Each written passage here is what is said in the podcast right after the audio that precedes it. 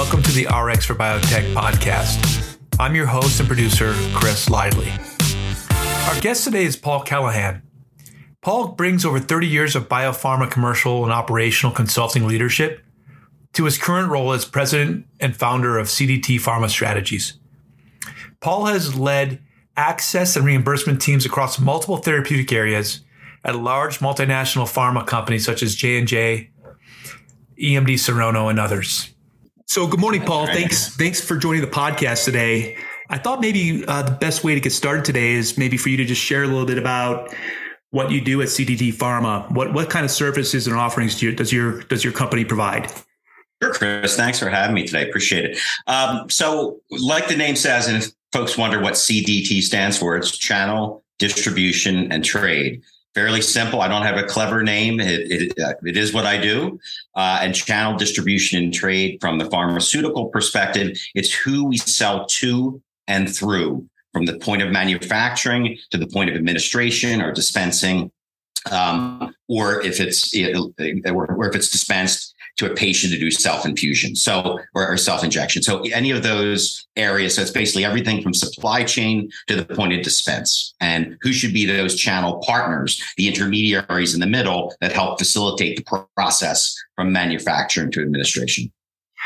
No, that's great. You know, this area has frustrated me throughout my career because to me, market access is such a broad term and that I know that uh, for many of our clients, it's often misunderstood at best.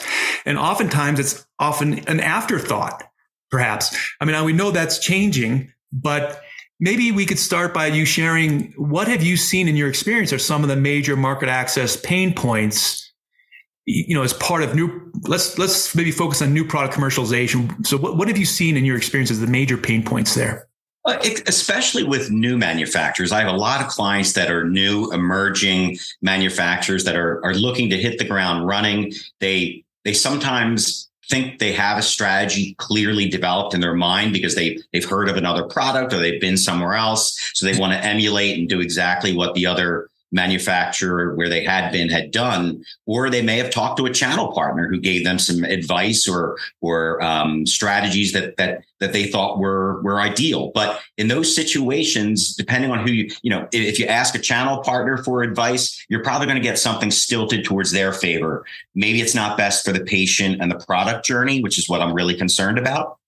So what I find is sometimes they they believe, hey, just because it worked before for another product, I'm just going to stick this square peg in a round hole and make it happen the same exact way for this product, even though this product may be a different mode of administration or it may be refrigerated versus versus ambient room temperature, all these considerations they haven't thought about. And what happens is they'll often race ahead and start picking channel partners. An example of a channel partner would be a third party logistics provider, right? Like there's an ICS is out there. Cardinal has, has a 3PL and third party logistics. They step in and will kind of be your distribution center for one of these startup companies because they don't it's not a core competency for a manufacturer to actually invest and have their own distribution center. So what'll happen is they to pick a good third party logistics provider, you need to know your channel strategy because there are many different channel strategies of how am I going to move the product through the system? Am I going to do a an inventory model where someone in the middle, a channel partner like a specialty distributor or a full line wholesaler takes the product and inventories it? Or am I going to maybe do a drop ship model where I, I don't even have any inventory at all? In the marketplace. I'm basically drop taking it right from the third party logistics to the point of dispense or administration. If you do that, that changes the whole economic structure and considerations of why maybe you want to pick a third party logistics provider. So I think it's very common for companies to sometimes race ahead without slowing down and saying let's let's think strategically through what's the best way to approach this unique product and this unique patient population to make sure that we I, we we develop the ideal channel strategy. Paul, that's great. You've gone right into the heart of really the core of sort of access around trade distribution and all those key decisions.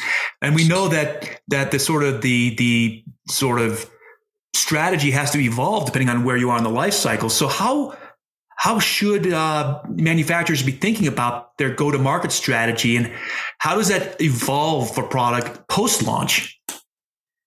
Yeah, well, if if we're talking about a more established manufacturer that already has products in the marketplace, now, I should stop for a moment because I think we'll probably eventually talk about the evolving, emerging area of cell and gene. That's different. Let's let's assume you're a an established manufacturer. It's not cell and gene therapies at this point. You already have a, let's make it up, an infusion product in the marketplace. You won't have to worry. It won't take as much strat strategic thought. You still have to do it, but there won't be as much setup and there won't be as much uh, variables that you maybe haven't already addressed because you already have a market presence, a market access, a commercialization uh, footprint in in the market. So it'll be, I'd say, 12 months before you need to be thinking about adding new products to your existing portfolio.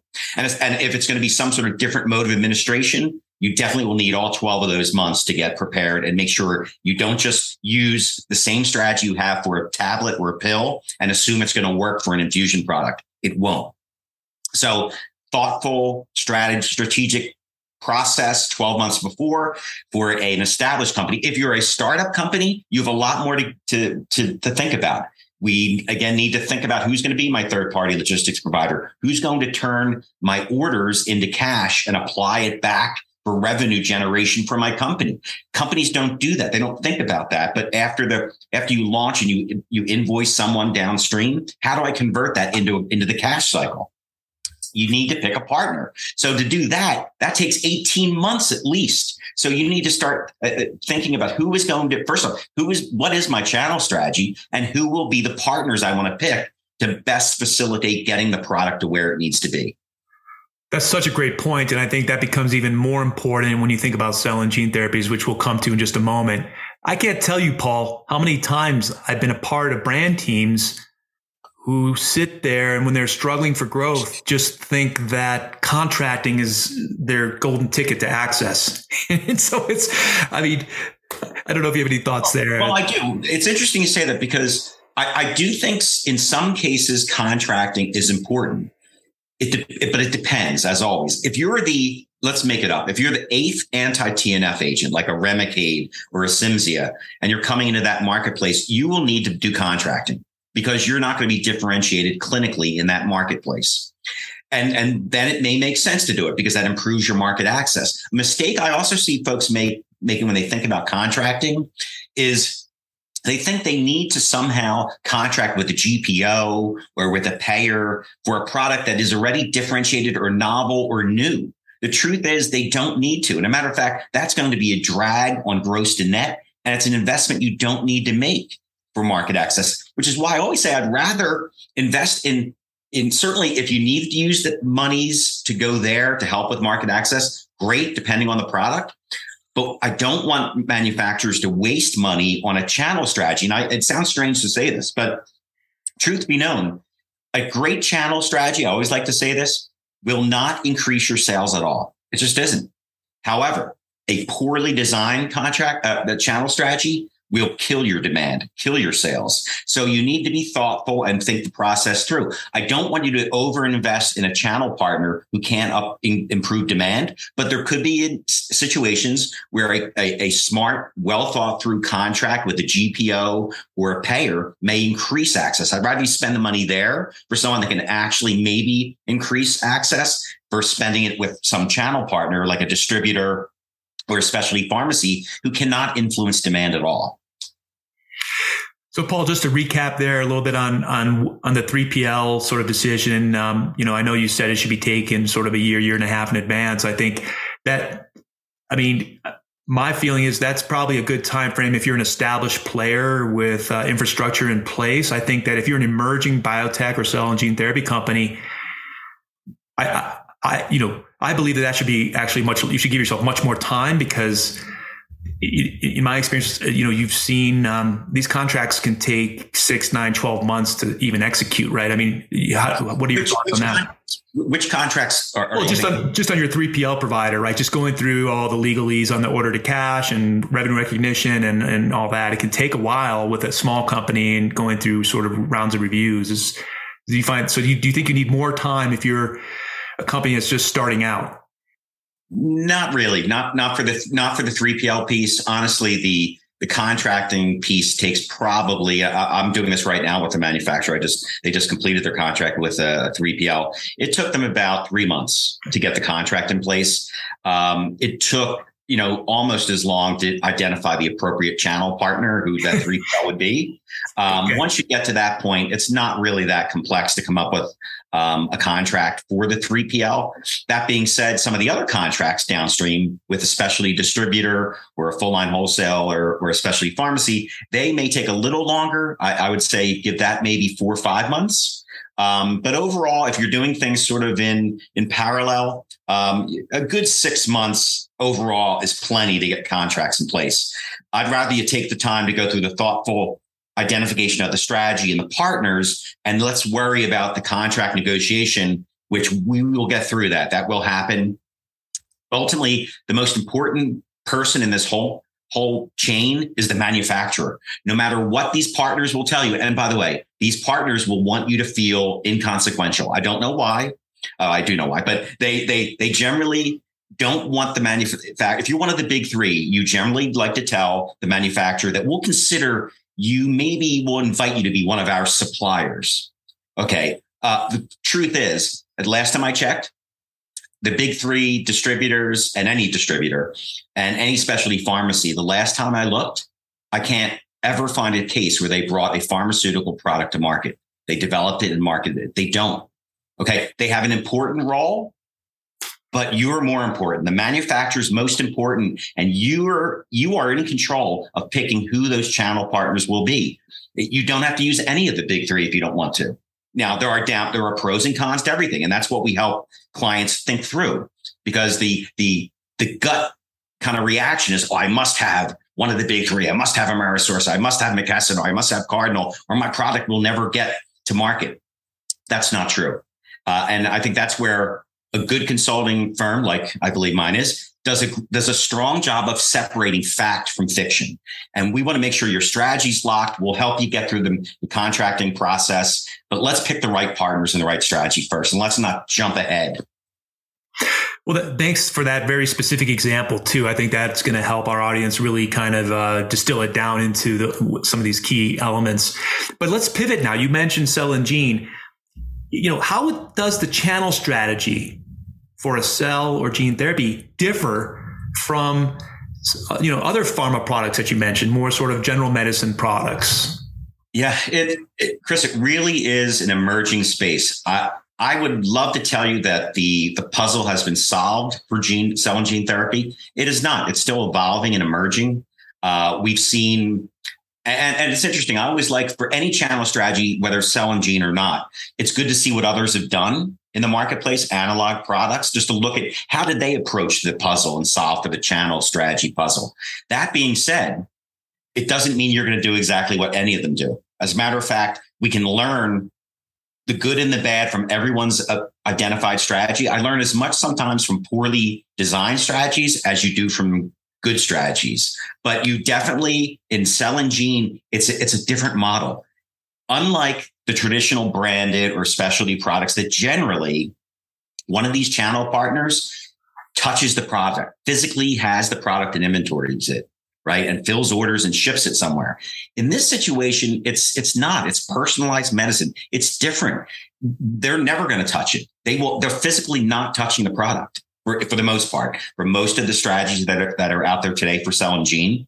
But what they will do and where their critical point is, is they're going to help you with invoicing for the product, credit and collection for the product, and making sure that they vet and they take on the credit risk, which is great value to a manufacturer to help with that whole order to cash process. They're they already established these channel partners, right? With these end centers of excellence for hospitals that you're going to be focusing on with cell and gene. So you, it sort of keeps it consistent with what the hospitals or center of excellences are used to dealing with with these identified channel partners, but it removes the manufacturer from the risk of dealing directly when it comes to credit and collection because it can get kind of messy, right? A sales rep, let's say a sales rep goes in because the manufacturer doesn't have a partner in the middle.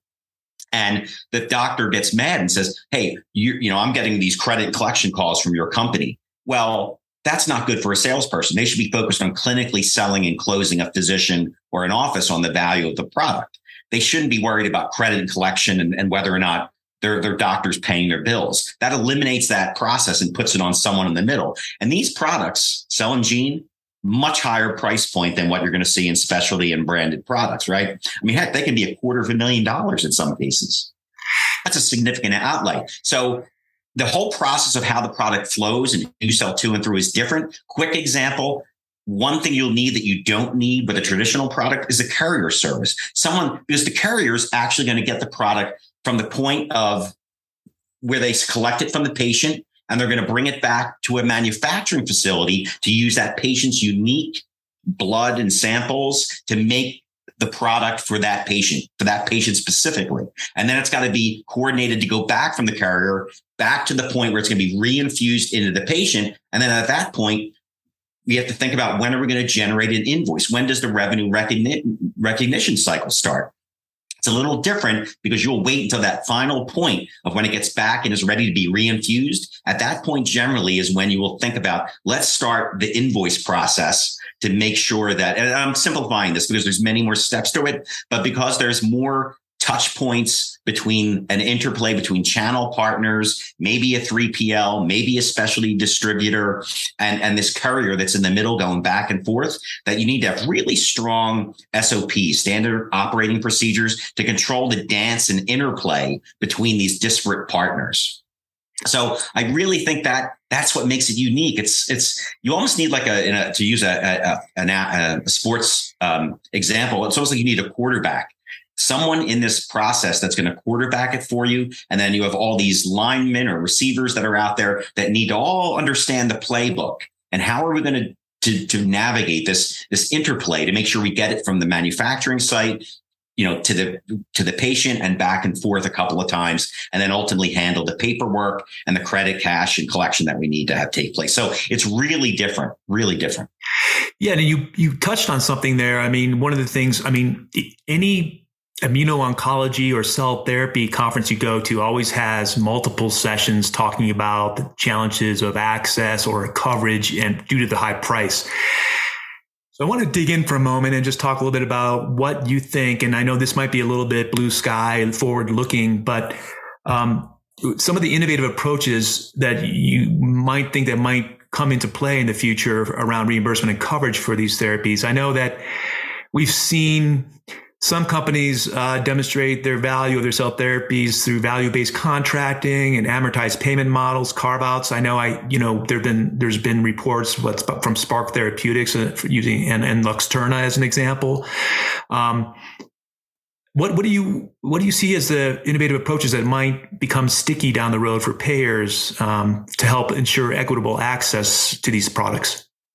I, I think whenever and and it's interesting. I, I, think we always worry about the payer, and uh, hey, at a price point like this, the payer is going to be a concern. There's someone that that you know they're on the hook for payment for the these expensive products, but what a payer is also looking for is is the value, right? The, the clinical benefit. Maybe does it reduce hospitalization or rehospitalization? Does it does it improve quality of life? I mean, clinically, I don't think the product's going to be a problem because these, for the most part, are going to be for patients that this is like a last last line of defense. So the payers have already had manufacturers and products step through all these other treatments and agents. This is sort of the last step normally, cell and gene. So the payer doesn't have a whole lot of control. If the doctor, if this is all that's left for the patient, and or it helps with with with quality of life and protect it, and ultimately um, it could could extend their life or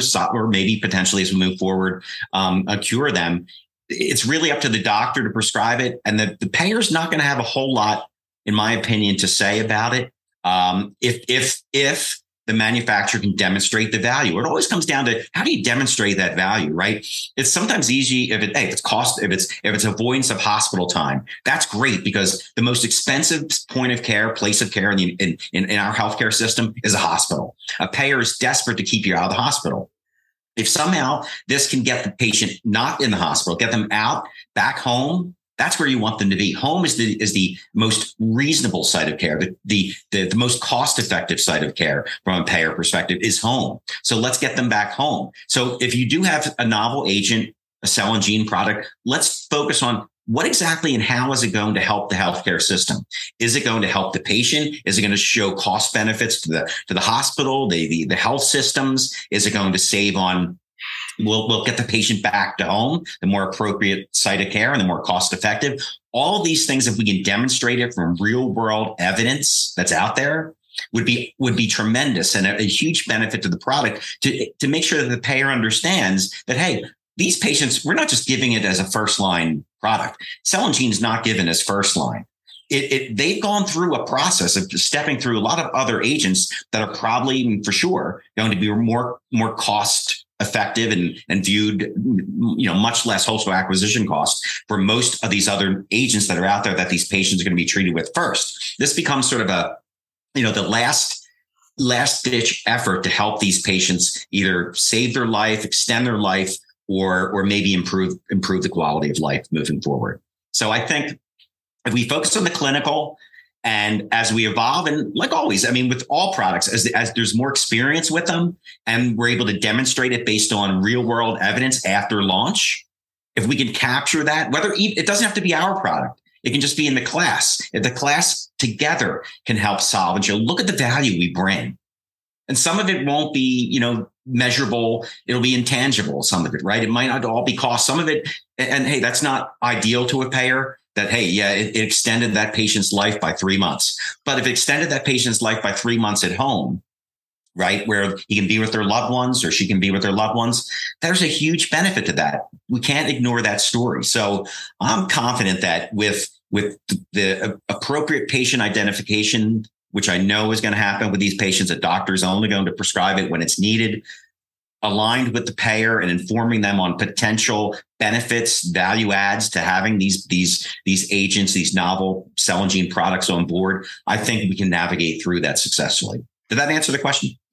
I think so. I think um, I think I want to pivot here now and talk a little bit about you know since since you know your role is really to help advise and help companies sort of uh, accelerate organizational readiness around their um, overall market access strategies trade and distribution. For an early stage biotech company that's developing an innovative uh, biologic or, or cell therapy, what do you think are the capabilities and organizational processes that need to be developed? You, you, mentioned SOPs. I think a lot of these companies probably don't even have SOPs written yet. But what should they be thinking of and when should they be doing this to help ensure successful reimbursement and coverage at time of approval? Yeah, it, it's it's interesting. I, I, don't think that they think about SOPs. I have a client, a cell and gene client right now. Uh, I was on the call earlier with them today, and we were talking specifically about the need to have SOPs. And and when I mentioned having standard operating procedures, he was like, "Oh, we don't have any of those yet." Now this this company is getting to us pretty early. They're about uh, probably 18 to 20 months from approval, so there is time. Uh, the luxury of a little bit of luxury of time here. But because of this interplay, it is really going to be critical. They also have started down the path of some payer research, which is great, right? I mean, I personally don't do payer research, but there are great firms out there that do payer research. And I I always encourage, hey, understand the landscape. Find some of these analog products we talked about. It's great to it's great to identify an analog for channel and trade and distribution, but my God, it's also very, very valuable to have a an analog product to go out and do some quality market research with payers to find out what are the pain points. Um, get folks out there, even if, if you if you have the luxury and you may not have the luxury of having your own sales force yet or payer team to go out, there are contract payer groups out there that can go out there and, and you know kind of touch base and take a pulse check with some of these offices and some of these payer groups and find out like if, if I give you an example like this, how would you react to it?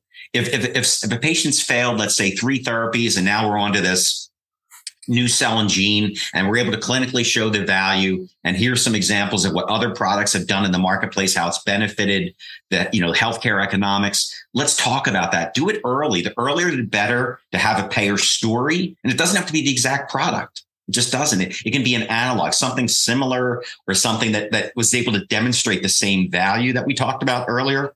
But the earlier you can have a payer strategy, the better. It doesn't, it won't, it, it, it's not going to impact the channel and distribution strategy that we've been talking about, but it will as part of that whole market access strategy that you talked about up front, Chris, you know, there's a there's a market access has many, many hats to it. There's the payer hat, there's there's the supply chain hat, there's a there's a marketing hat, right? All of those different areas, and you know, there's a, a clinical side of it, um, that that you have to be thinking about. You know, as we're expanding access, everyone has to work together as a team. And normally, these startup companies in cell and gene, the one I'm thinking about, they don't have a lot of people right now. They have some really smart scientists. They have a really smart marketing person. They have one trade person, and that's about it. And they're building a sales team. So they haven't thought the whole thing through. But thanks to having a little bit of time on their side, they can get the research they need from the payer to be prepared to understand, okay, what, what should we price this product at? Right. I mean, something as simple as that, which isn't simple, by the way, but how do you determine your price point? I mean, you need to do some pricing sensitivity research. Again, I personally don't do pricing sensitivity, but I know a lot of people that do and do it really well. It's all part of that whole market access strategy. You need to address the price point, you need to address the payer, we need to address the channel and distribution strategy. All that kind of comes together to make sure that we've got seamless market access, meaning, hey, if a doc wants to write this script or wants the product, it's going to flow seamlessly and the doctor will not be disappointed. And more importantly, the patient. Yeah. So, Paul, I think you you've hit this uh, on the head. I when you think about the types of skill sets and the roles that these emerging biotech companies are going to need well before expected approval to sort of like you said get the customer insights from the payers do the research refine and evolve strategy the last thing on their mind you mentioned contract like reimbursement or payer folks that's probably the last thing on their mind right now is to hire folks in the field that do that. So, I mean, how should companies be thinking about that? Because, you know, FDA regulations sort of give companies leeway to to get out and have these scientific eh, eh, scientific exchange well ahead of approval. And I think if you don't do that, you're losing a big opportunity. So, talk a little bit about that before we we kind of start to wrap up. No, I I agree. I think too many companies don't think eh, there. There are many ways to do it. By the way, the problem is to what you you hit the nail on the head. To be you know very clear, I've lost two jobs while I, when I worked with manufacturers because we got a complete response letter. That could happen. I mean, there's no guarantees that the FDA is going to approve these products, but the problem is we have to assume that they will. All this work must be done, right? So if you don't want to bring FTEs and FTEs on board board because you're you know you're you're starting up, you have no revenue stream, which you don't it's it's important to invest in a strong consulting group. That's where consultants bring value. Okay, someone that does payer, get a, a payer consultant on board, get a, a get a, a, contract payer team that can go out and and maybe do, have some of these these critical discussions with payers. Hire someone like like me that does contract trade. I can help you get all set up for the trade and distribution side, help you navigate the process of picking the right partners, and you don't even have to invest in getting a trade person on board yet if you if you'd rather not till you get closer to approval. But you can't because you're you're there are some cost constraints or economic concerns because you don't have a revenue stream. You can't you can't be frugal so frugal that you don't invest in these market access areas that you have to do. You can't just wait until you're, oh, I'm 90% sure now, six months before that we're going to get approved. Well, that's too late. Yeah. Right. I mean, you, we, because we don't, we can't, we don't have a crystal ball to know exactly when we have a PDUFA date. That doesn't tell me anything, especially in the COVID world. How many, how many dates have leaked past the PDUFA yeah. date in the post COVID world? Right all good points, and uh, I share the same passion around getting started earlier because you you don't have a chance after approval to try and, and go and fix all this. Um, Plus, Chris, you know the old, the old adage, right? You only have one chance to launch. Yeah, first time. Your first impression is once. If yep. you if you have a, a half baked market access strategy, any of those pieces, whether it's the channel and trade, if it's payer, if it's your marketing approach, if, if, if it's your pricing strategy, all that contracting strategy, if, if none of that's been thought through and you just launch quickly without forethought, you're going to have a bad launch. And, and there's no, no matter how great clinically your product is, it's going to prevent doctors and patients from getting your products. So you're in the C suite or VP level, you know, uh, on, the, on the commercial leadership team at one of these biotech companies. What is your final piece of advice here, Paul, to kind of wrap it up around ensuring that all that appropriate work is done for market to ensure market access for advanced biologics or regenerative medicines uh, post approval? Yeah, I, I think it's critical to engage um, someone that can help you through the strategy process. I always like to say this too, by the way. A lot of manufacturers come to to consultants like myself and say, "Hey, just tell me the the strategy, Paul. What do we need to do?" And I'm always like, "You don't want me to tell you. First off, I'm not gonna. I can't tell you the strategy. Um, and first off, I can't own the strategy. You will own it. You need someone to help you navigate through a strong, rigorous strategic process to figure out what is the ideal, appropriate channel, trade, distribution, payer, pricing, contracting strategy to make sure that all the good clinical things your scientists are doing it will not be wasted upon some mistake or misstep that's made in the commercialization market access strategy. So engage someone earlier, the better. You said 18 or earlier. Hey, I would love folks to get to me 24 months before. It just doesn't always happen. Um, heck, I've had folks come to me 12 months before, and that's not enough time. But that being said, we can, with our hair on fire, we can make that happen. it, it's not ideal because you you you then potentially open up for missteps, right? Earlier is better. Uh, so thinking it through, thinking about analogs. Come think about your marketplace. If you don't you don't know the analogs, some good consultants can certainly help you. I help clients all the time identify what is an appropriate analog it rarely is a product out there that's there's been nothing like it at all. I mean, I'm not saying that the the, the, the cell and gene might be unique, but probably the clinical state and a product that's that's solved for some of the issues, they could be applicable and transferable as an analog to the, whatever product you're launching. So that would be my my advice. Start early, start often, get someone that's that's competent, has great insights. I never use the word expert. Uh, I'm not an expert. I tell people I have insights from doing this for so long and helping and, and identifying sometimes bad strategies and good strategies. We learn as much from the bad as we do from the good. And I think I can help manufacturers and a good consultant in all these areas can help manufacturers separate fact from fiction, good from bad, and make sure that when they launch, it's a flawless market access launch. Well, Paul, we uh, we unpacked a lot here in, in about 30 minutes. We, um, you know, and I, I, I, mean, I'm, I'm eager to invite you back sometime so we can take each of these uh, sort of topics one on one by one and go deeper. We can certainly see the insights that you have and uh, really enjoy the discussion. I'm sure my audience will really, really appreciate your insights as well. So how, you know, what is the best way for folks to get in touch with you if they'd like to follow up and, and and you learn more about what services you, you, offer. Uh, absolutely. Uh, I mean, you can reach me by email at paul at cdtpharma.com and also at www.cdtpharma.com. Uh, I have presence on LinkedIn a lot. I'm out there all the time. Uh, I certainly am out there posting my thoughts and, and some insights that I, I like to share, like to engage in a good um, uh, discussion out there and do that often. And certainly appreciate you taking the time to invite me uh, today to this session, which I've enjoyed. And I hope that it benefits uh, our, our, mutually shared uh, manufacturers and, and even the channel partners that are out there. Great, Paul. Thank you. I've enjoyed the, the discussion very much. Have a good rest of your day. Thanks so much, Chris. The healthcare delivery landscape is evolving rapidly. And if you're feeling pressure or feeling pain points in your market access, trade distribution strategies, and development, please contact us at Boulder Biotech Launch Specialists. We're a community of cross functional experts that have actually been in your shoes. We have proven launch expertise.